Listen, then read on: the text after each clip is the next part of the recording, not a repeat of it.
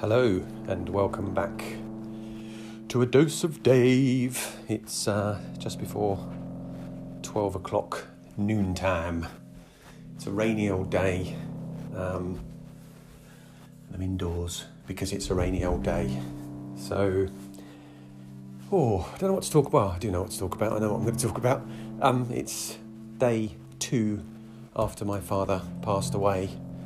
Uh, and well, I, I definitely feel like being on my own at the moment, being on my own with my own feelings. Um, given the distant relationship I had with my dad, I'm trying to understand how I feel. Um, I'm not sure how to feel, if that makes sense.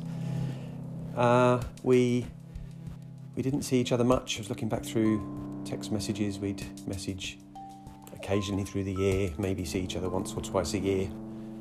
Uh, and I think since I started doing the work, I'd kind of come to terms with the relationship as it was, rather than, you know, we. I think it's easy to to sort of measure our relationships up against some kind of idealistic view of what they should be or what we'd hope them to be. So I think I lived much of my life kind of thinking that way, but, but having come to terms with the relationship as it was, it actually made the relationship easier, I think, for both of us. It took the pressure off. Um, my father was someone who, when I met him, would put his hand out for me to shake. and and I and I did. I, I would dutifully shake his hand, but over the last, I don't know, maybe, I don't know, somewhere between five and ten years, I started to push his hand away and give him a hug. My father was someone, I don't think he knew how to give someone a hug. I don't think he knew how to show love, affection. Um, so that's something, I don't know, it's one of those things where you go from being I don't know, subservient. You go from being a son in some ways to becoming a man and taking the lead. And look, I think because of how my father was, I found it very difficult to show love and affection. Um, and that's something that's changed in me over the last 10 years. Um, and sometimes you just have to try and break down those barriers, don't you? it was almost as if that handshake, that fucking handshake, was was not us coming together. It was in the way. It was something that just kind of it was a barrier between us. You know, a handshake. Fucking hell. It's a formal greeting. um, which is a bit weird, I think, between a father and a son. Uh, I hug my son whenever I see him.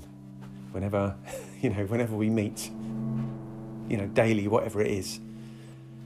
Um, and the same with other members of my family. And I never used to, because I never had that that learning in my life.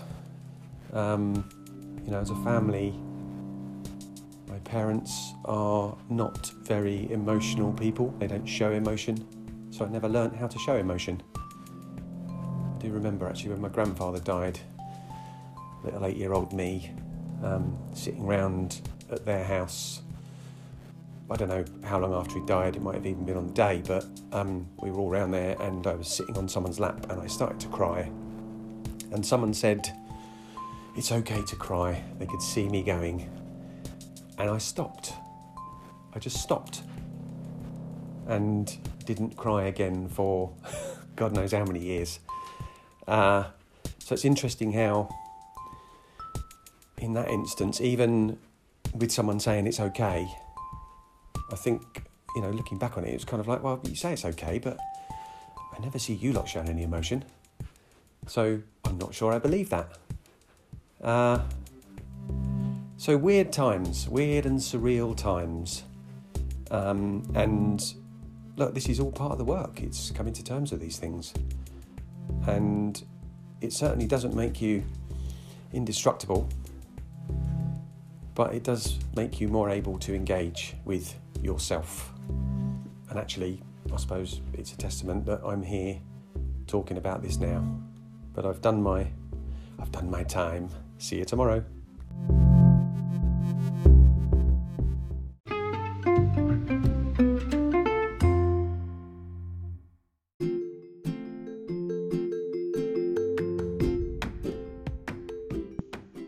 It's a tiny podcast, a podcast for money. Doodly doodly doo. Well, it doesn't have to be, but if you wish to donate to the Bullshit Detective podcast, you may do so by going to www.patreon.com forward slash bullshit detective. Uh, the price of a coffee or a pint once a month or something else or nothing. It's fine if it's nothing. You can still continue to listen to the podcast, but please do spread the word. Tell your friends if you have any about my wonderful podcast. Um, or pay me some money or not. Whatever. No problem. See you soon.